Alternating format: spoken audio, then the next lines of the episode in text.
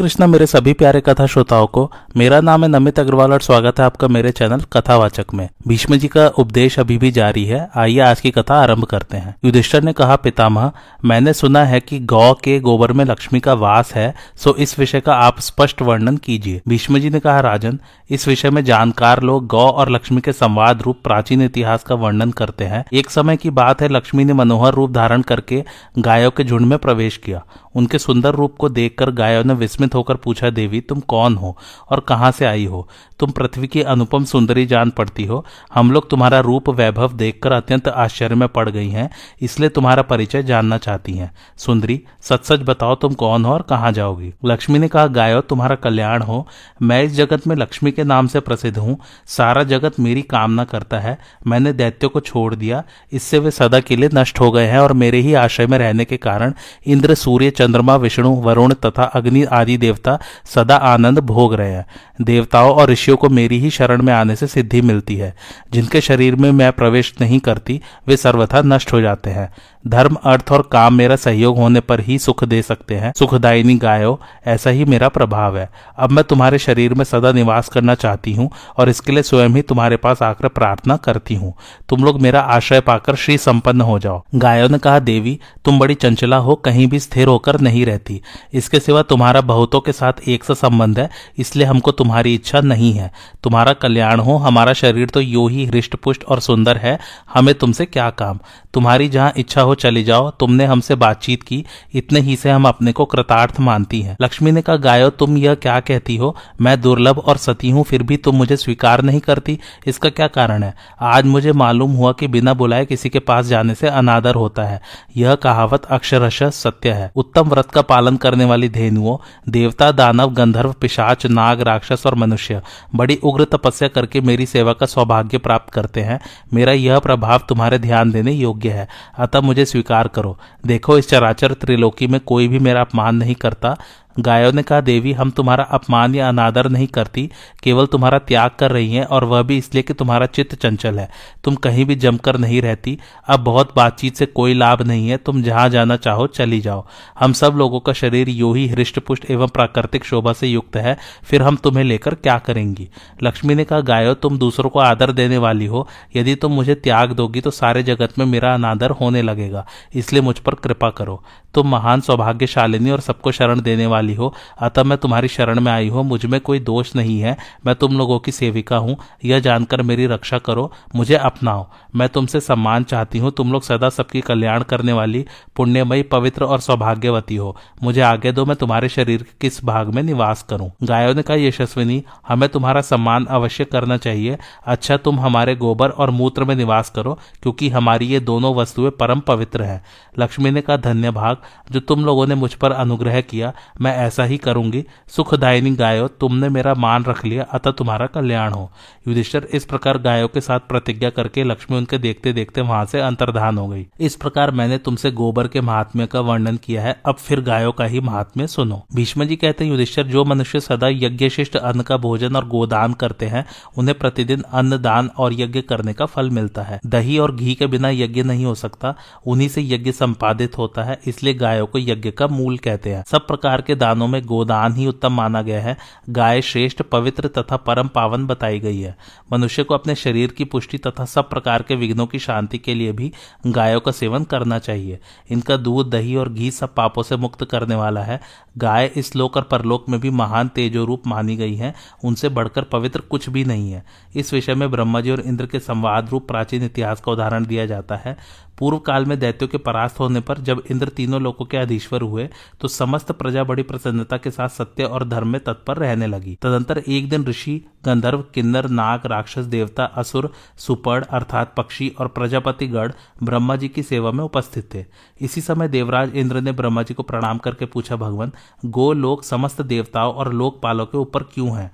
गायों ने ऐसा कौन सा तप किया है, जिससे वे रजोगुण से रहित होकर देवताओं के भी ऊपर आनंद पूर्वक निवास करती है। मैं इस बात को जानना चाहता हूँ। ब्रह्मा जी ने कहा, इंद्र, तुम सदा गायों की अवहेलना करते हो, इसी से तुम इनका महात्म्य नहीं जानते। अब मैं तुम्हें गायों का उत्तम प्रभाव और महात्म्य बता रहा हूँ, सुनो। गायों को यज्ञ का अंग और साक्षात यज्ञ रूप बतलाया गया है। इनके बिना यज्ञ किसी तरह नहीं हो सकता।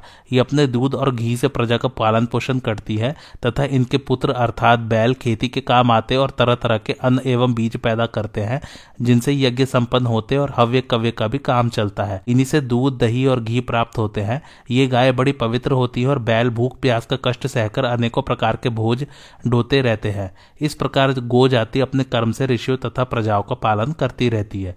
उसके व्यवहार में शठता या माया नहीं होती, वह सदा पवित्र कर्म में लगी रहती है। इसी से ये गाय हम सब लोगों के ऊपर निवास करती हैं। इंद्र, तुम्हारे प्रश्न के अनुसार मैंने यह बात बताई कि गाय देवताओं के भी ऊपर क्यों निवास करती है? इसके सिवा गाय वरदान भी प्राप्त कर चुकी है तथा प्रसन्न होने पर वे दूसरों को भी वरदान देती है। सुरभि गाय पुण्य कर्म करने वाली पवित्र और सुलक्षणा होती है। वे जिस उद्देश्य से पृथ्वी पर गई है, उसको भी मैं बता रहा हूँ, सुनो। पहले सत्य युग में जब देवता तीनों लोगों पर राज्य करते थे, उस समय धर्मपरायण दक्ष कन्या सुरभि बड़े उत्साह के साथ घोर तपस्या में प्रवृत्त हुई। कैलाश के रमणीय शिखर पर जहाँ देवता और गंधर्व सदा विराजते रहते हैं, वह उत्तम योग का आश्रय ले ग्यारह हज़ार वर्षो तक एक पैर से खड़ी रही। तब मैंने उस तपस्विनी देवी के पास जाकर कहा, कल्याणी, तुम किस लिए यह घोर तपस्या कर रही हो? तुम्हारे इस तप से मैं बहुत प्रसन्न हूँ। तुम कोई वर मांगो, मैं देने को तैयार हूँ। सुरभि ने कहा, भगवान, मुझे वर लेने की कोई आवश्यकता नहीं है। मेरे लिए तो सबसे बड़ा वर यही है कि आज आप मुझ पर प्रसन्न हो गए। ब्रह्मा जी कहते हैं, इंद्र, जब सुरभि ने इस प्रकार कहा तो मैंने उसे ये उत्तर दिया, देवी, तुमने लोभ का परित्याग करके निष्काम भाव से तप किया है। इससे मुझे बड़ी प्रसन्नता हुई है। अतः मैं तुम्हें अमर होने का वरदान देता हूँ। अब मेरी कृपा से तीनों लोकों के ऊपर तुम्हारा निवास होगा। तुम जहाँ वास करोगे, उसकी गोलोक के नाम से ख्याति होगी। तुम्हारी सभी शुभ संतानें मनुष्य लोक में प्राणियों के हित का कार्य करते हुए वहाँ निवास करेंगी। तुम अपने मन से जिन दिव्य अथवा मानवीय भोगों का चिंतन करोगी, वे सब तुम्हें प्राप्त होंगे तथा सब प्रकार का सुख तुम्हारे लिए सदा सुलभ रहेगा। इंद्र, सुरभि के निवासभूत गोलोक में समस्त कामनाएँ पूर्ण होती हैं। वहाँ मृत्यु, बुढ़ापा और अग्नि का ज़ोर नहीं चलता। दुर्दैव तथा अशुभ की भी वहाँ पहुँच नहीं है। उस लोक में दिव्य वन, दिव्य भवन तथा परम सुंदर एवं इच्छानुसार विचरने वाले विमान मौजूद है। ब्रह्मचार्य, सत्य, इंद्र संयम, नाना प्रकार के दान, पुण्य, तीर्थ सेवन, बड़ी भारी तपस्या तथा अन्य अन्य शुभ कर्मों के अनुष्ठान से ही गोलोक की प्राप्ति हो सकती है। इस प्रकार तुम्हारे पूछने के अनुसार मैंने ये सारी बातें बताई है। अब तुम्हें गायों का कभी तिरस्कार नहीं करना चाहिए। भीष्म जी कहते हैं, युधिष्ठर, यह कथा सुनने के पश्चात इंद्र सदा गायों की पूजा करने लगे। गायों के प्रति उनके मन में विशेष आदर का भाव जागृत हो गया। बेटा, गायों का यह परम पावन, परम पवित्र और अत्यंत उत्तम महात्म्य मैंने सबका सब तुम्हें सुना दिया। इसका कीर्तन समस्त पापों से छुटकारा दिलाने वाला है, जो सदा पवित्र चित्त होकर यज्ञ और श्राद्ध में हव्य और कव्य अर्पण करते समय ब्राह्मणों को यह प्रसंग सुनाएगा, उसका दान समस्त कामनाओं को पूर्ण करने वाला और अक्षय होकर पितरों को प्राप्त होगा। गो भक्त पुरुष, जिस जिस वस्तु की इच्छा करता है, वह सब उसे प्राप्त होती है। गायों में भक्ति रखने वाली स्त्रियाँ भी मनोवांछित कामनाएँ प्राप्त करती हैं। युधिष्ठर ने पूछा पितामा आपने सब मनुष्यों के लिए विशेषतः धर्म पर दृष्टि रखने वाले नरेशों के लिए परम उत्तम गोदान का वर्णन किया है? वेद और उपनिषदों ने भी प्रत्येक कर्म में दक्षिणा का विधान किया है। सभी यज्ञों में भूमि, गौ और सुवर्ण की दक्षिणा बतलाई गई है। इनमें सुवर्ण सबसे उत्तम दक्षिणा है।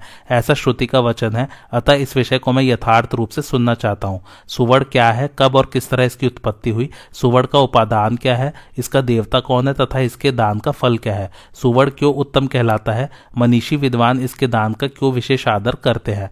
तथा यज्ञ कर्म में सुवर्ण की ही दक्षिणा क्यों प्रशंसनीय समझी जाती है? भीष्म जी ने कहा, राजन, ध्यान देकर सुनो, सुवर्ण की उत्पत्ति का कारण बहुत विस्तृत है। मैं अपने अनुभव के अनुसार सब बातें तुम्हें बता रहा हूँ।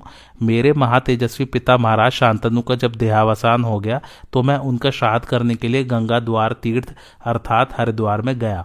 वहाँ पहुंचकर मैंने पिता का श्राद्ध आरंभ किया। इस कार्य में माता गंगा जी ने भी मेरी सहायता की। अपने सामने बहुत से सिद्ध महर्षियों को बिठाकर मैंने जल दान से लेकर सब कार्य पूर्ण किया। एकाग्रचित होकर शास्त्रोक्त विधि से पिंडदान के पहले का सारा कार्य जब समाप्त कर लिया तो विधिवत पिंडदान देना आरंभ किया।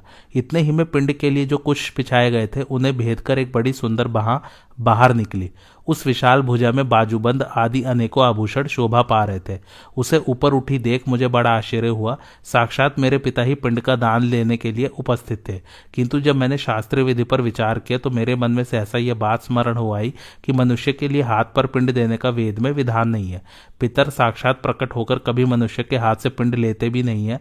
शास्त्र की आज्ञा तो यही है कि कुशों पर पिंडदान करे। यह सोचकर मैंने पिता के प्रत्यक्ष दिखाई देने वाले हाथ का आदर नहीं किया और शास्त्रीय प्रमाण मानकर उसकी सूक्ष्म विधि पर ध्यान रखते हुए कुशों पर ही सब पिंडों का दान किया। इस प्रकार जब शास्त्र की पद्धति से पिंडदान कर दिया तो मेरे पिता की वह भा अदृश्य हो गई। तदंतर पितरों ने मुझे स्वप्न में दर्शन दिया और बड़े प्रसन्न होकर बोले, बेटा, हम तुम्हारे शास्त्रीय ज्ञान से बहुत प्रसन्न हैं, क्योंकि उसके कारण तुम मोहवश धर्म से भ्रष्ट नहीं हुए हो। तुमने शास्त्र का प्रमाण मानकर आत्मा, धर्म, शास्त्र, वेद, पितृगण, ऋषिगण, गुरु, प्रजापति और ब्रह्मा जी, इन सबका मान बढ़ाया है तथा जो धर्म में स्थित है, उन्हें भी तुमने अपना आदर्श दिखाकर विचलित नहीं होने दिया है। यह सब कार्य तो तुमने बहुत उत्तम किया है, किंतु अब हमारे कहने से भूमिदान और गोदान के निष्क्रिय रूप से कुछ सुवर्ण दान भी करो। ऐसा करने से हम और हमारे सभी पितामह पवित्र हो जाएँगे, क्योंकि सुवर्ण सबसे अधिक पावन वस्तु है। जो सुवर्ण दान करते हैं, वे अपने पहले और पीछे की दस दस पीढ़ियों का उद्धार कर देते हैं। इस प्रकार जब पितरों ने कहा तो मेरी नींद खुल गई, उस समय इस स्वप्न का स्मरण करके मुझे बड़ा विस्मय हुआ। फिर मैंने सुवर्ण दान करने का निश्चय किया। राजन, अब सुवर्ण की उत्पत्ति और उसके दान के महात्म्य के विषय में एक प्राचीन इतिहास सुनो, जो जमदग्नि नंदन परशुराम जी से संबंध रखने वाला है। यह उपाख्यान धन तथा आयु बढ़ाने वाला है। पूर्व काल की बात है, परशुराम जी ने क्रोध में भरकर 21 बार इस भूमंडल के क्षत्रियों का संहार किया। इसके बाद संपूर्ण पृथ्वी जीतकर उन्होंने समस्त कामनाओं को पूर्ण करने वाले अश्वमेध यज्ञ का अनुष्ठान किया। उस यज्ञ की सभी ब्राह्मणों और क्षत्रियों ने बहुत प्रशंसा की है। यद्यपि अश्वमेध यज्ञ सब प्राणियों को पवित्र करने वाला तथा तेज और कांति को बढ़ाने वाला है तो भी तेजस्वी परशुराम जी उसके फल से अपने को पाप मुक्त न कर सके। इससे उन्होंने अपने को बहुत तुच्छ समझा और प्रचुर दक्षिणा से संपत्त उस महान यज्ञ का अनुष्ठान पूर्ण करके अनेकों शास्त्रज्ञ, ऋषियों और देवताओं के पास जाकर पूछा, महानुभावों, कठोर कर्म करने वाले मनुष्य को पवित्र करने के लिए जो सर्वोत्तम साधन हो, वह मुझे बताने की कृपा कीजिए।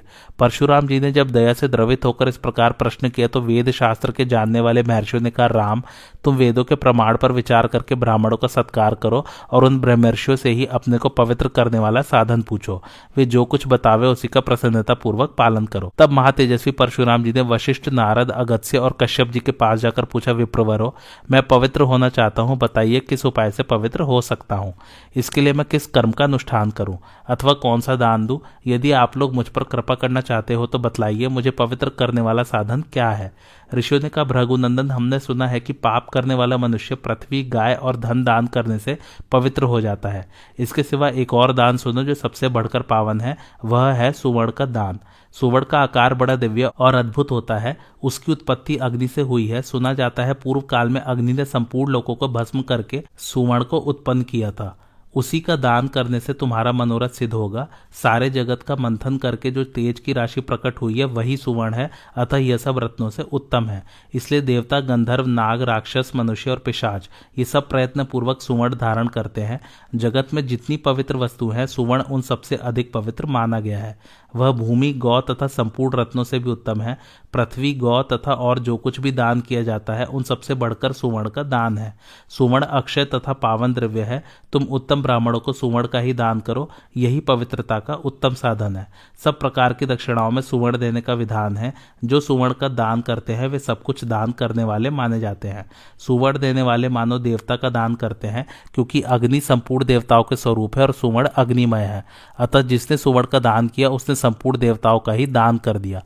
इसलिए विद्वान पुरुष सुवर्ण दान से बढ़कर और कोई दान नहीं मानते। सुवर्णदाता जब परम गति को प्राप्त होता है, उस समय उसे ज्योतिर्मय लोक मिलते हैं, तथा स्वर्ग लोक में उसका कुबेर के पद पर अभिषेक किया जाता है। जो सूर्योदय के समय विधि पूर्वक मंत्र पढ़कर सुवर्ण का दान करता है, वह अपने पाप और दुस्वप्न को नष्ट कर डालता है। जो मध्यान्ह काल में सोना दान करता है, उसके भविष्य के पापों का नाश हो जाता है। जो व्रत का पालन करते हुए साय काल में सुवर्ण दान देता है, वह ब्रह्मा, वायु, अग्नि और चंद्रमा के लोक में जाता है तथा इंद्र आदि के लोकों में भी उसे सम्मान प्राप्त होता है। साथ ही वह इस लोक में यशस्वी एवं पाप रहित होकर आनंद का उपभोग करता है। मृत्यु के पश्चात जब वह परलोक में जाता है तो वहाँ अनुपम पुण्यात्मा समझा जाता है। कहीं भी उसकी गति का प्रतिरोध नहीं होता और वह इच्छा अनुसार जहाँ चाहता है, विचरता रहता है। सुवर्ण अक्षय द्रव्य है, उसका दान करने वाले मनुष्य को पुण्य लोगों से नीचे नहीं आना पड़ता। संसार में उसके महान यश का विस्तार होता है तथा वह अनेकों समृद्धिशाली लोगों को प्राप्त करता है। जो मनुष्य सूर्योदय के समय आग जलाकर किसी व्रत के उद्देश्य से सुवर्ण दान करता है, उसकी संपूर्ण कामनाएँ पूर्ण होती हैं। परशुराम जी, इस प्रकार तुम्हें सुवर्ण दान से होने वाले लाभ बतलाए गए, अतः अब तुम ब्राह्मणों को सुवर्ण दान करो। भीष्म जी कहते हैं, प्रतापी परशुराम जी ने वशिष्ठ आदि मुनियों के इस प्रकार कहने पर ब्राह्मणों को सुवर्ण का दान दिया। इससे वे सब पापों से छुटकारा पा गए।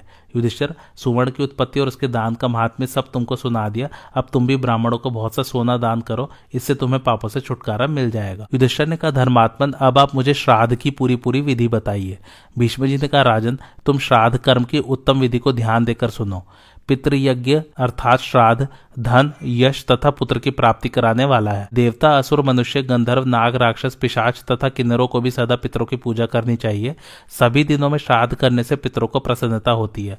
अब मैं तुम्हें तिथियों के गुड़ अवगुण बतला रहा हूँ। कृष्ण पक्ष की प्रतिपदा तिथि को पितरों की पूजा करने पर बहुत सी सुंदर और सुयोग्य संतानों को जन्म देने वाली रूपवती स्त्रियाँ प्राप्त होती है।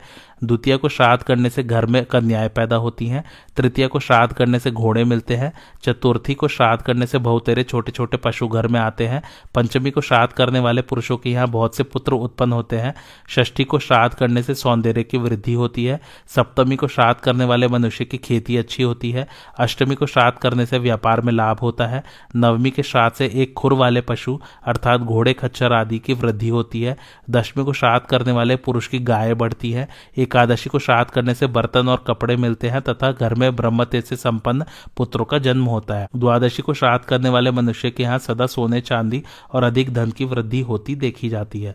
त्रयोदशी को श्राद्ध करने वाला पुरुष अपने जाति बंधुओं में सम्मानित होता है, किंतु जो चतुर्दशी को श्राद्ध करता है, उसके घर वाले मनुष्य जवानी में ही मर जाते हैं और श्राद्धकर्ता को भी शीघ्र ही लड़ाई में जाना पड़ता है।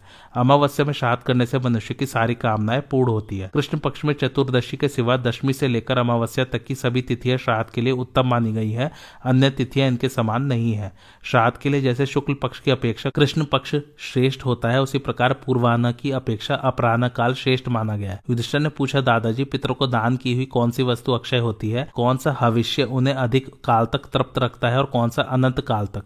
भीष्म जी ने कहा, युधिष्ठर, श्राद्ध के तत्व को जानने वाले विद्वानों ने श्राद्ध कल्प में जिन जिन वस्तुओं का भविष्य के रूप में ग्रहण और कामना पूर्ति का साधक माना है, उन्हें बता रहा हूँ। साथ ही उनके उपयोग का जो फल है, उसका भी वर्णन करता हूँ। सुनो। तिल, चावल, जौ, उड़द, जल और फल मूल देने से पितरों को एक मास तक तृप्ति बनी रहती है।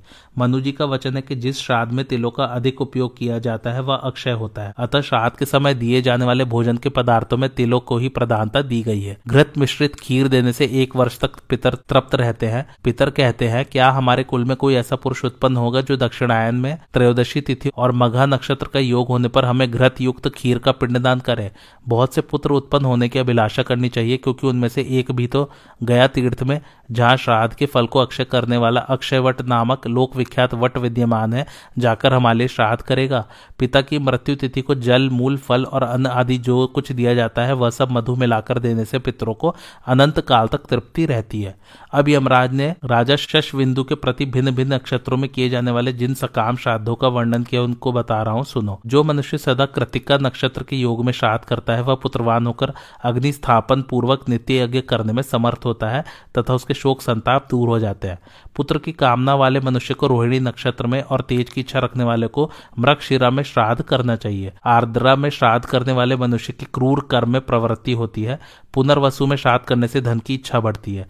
जो अपने शरीर की पुष्टि चाहता हो, उसे पुष्य नक्षत्र में श्राद्ध करना चाहिए। आश्लेषा में श्राद्ध करने से धीर स्वभाव वाले पुत्रों का जन्म होता है। मघा में श्राद्ध करने वालों को भाई बंधुओं में सम्मान प्राप्त होता है। पूर्वा फाल्गुनी नक्षत्र में श्राद्ध का दान करने से सौभाग्य की वृद्धि और उत्तरा फाल्गुनी में करने से संतान की प्राप्ति होती है। जो हस्त नक्षत्र में श्राद्ध का अनुष्ठान करता है, वह अभिष्ट फल का भागी होता है। चित्रा में श्राद्ध करने वाले को रूपवान पुत्रों की प्राप्ति होती है। स्वाति नक्षत्र में पितरों की पूजा करने से व्यापार में उन्नति होती है। पुत्र की इच्छा वाला मनुष्य यदि विशाखा में श्राद्ध करे तो उसे अनेकों पुत्र प्राप्त होते हैं। अनुराधा में श्राद्ध करने वाला पुरुष राजाओं पर शासन करता है। यदि समृद्धिशाली पुरुष इंद्रिय संयम पूर्वक ज्येष्ठा में श्राद्ध करता है तो उसे आधिपत्य अर्थात ऐश्वर्य प्राप्त होता है। मूल में श्राद्ध करने से आरोग्य और पूर्वाषाढ़ में यश मिलता है। उत्तराषाढ़ नक्षत्र में श्राद्ध करने से मनुष्य शोक रहित होकर पृथ्वी पर विचरण करता है। अभिजीत नक्षत्र में श्राद्ध करने वाला वैद्य वैद्य शास्त्र में सफलता प्राप्त करता है। श्रवण में श्राद्ध करने से सदगति मिलती है। धनिष्ठा में श्राद्ध करने वाला राज्य का भागी होता है। यदि वैद्य शत भिषा नक्षत्र में श्राद्ध करे तो उसे अपने कार्य में सफलता प्राप्त होती है। पूर्वा भाद्र पदा नक्षत्र में श्राद्ध करने वाले को बहुत से बकरे और भेड़े मिलते हैं।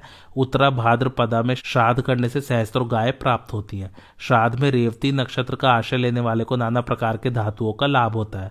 अश्वनी नक्षत्र में श्राद्ध करने से घोड़े मिलते हैं और भरणी में श्राद्ध करने से उत्तम आयु प्राप्त होती है। राजा शशविंदु ने श्राद्ध की विधि सुनकर इसी के अनुसार श्राद्ध किया। उसके प्रभाव से वे संपूर्ण पृथ्वी को अनायास ही जीतकर उसका शासन करने लगे। युधिष्ठर ने पूछा पितामह श्राद्ध कब प्रचलित हुआ? सबसे पहले किस महर्षि ने इसका प्रचार किया? यदि भृगु और अंगिरा के समय में इसका प्रारंभ हुआ तो किस मुनि ने इसको प्रकट किया? श्राद्ध में कौन कौन से कर्म कौन कौन फल मूल और कौन कौन से अन्य त्याग देने योग्य है? भीष्म जी ने कहा, राजन, श्राद्ध का जिस समय और जिस प्रकार प्रचलन हुआ, जो इसका स्वरूप है, तथा सबसे पहले जिसने इसका प्रचार किया, वह सब तुम्हें बता रहा हूँ, सुनो। प्राचीन काल में ब्रह्मर जी से महर्षि अत्रि की उत्पत्ति हुई। वे बड़े प्रतापी ऋषि थे। उनके वंश में भगवान दत्तात्रेय जी का प्रादुर्भाव हुआ। दत्तात्रेय के पुत्र निमी हुए जो बड़े तपस्वी थे।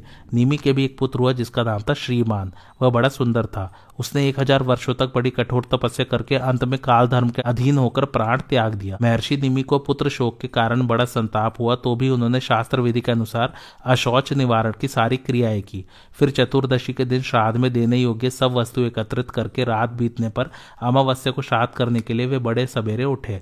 प्रातःकाल जागने पर उनका मन पुत्र शोक से व्यथित होता रहा, किंतु उनकी बुद्धि बड़ी विस्तृत थी। उसके द्वारा उन्होंने मन को शोक की ओर से हटाया और एकाग्रचित होकर श्राद्ध विधि का विचार किया। फिर श्राद्ध के लिए शास्त्रों में जो फल मूल और अन्न आदि भोज्य पदार्थ बताए गए हैं, तथा उनमें से जो जो पदार्थ उनके पुत्र को प्रिय थे, उन सबका विचार करके उन्होंने संग्रह किया।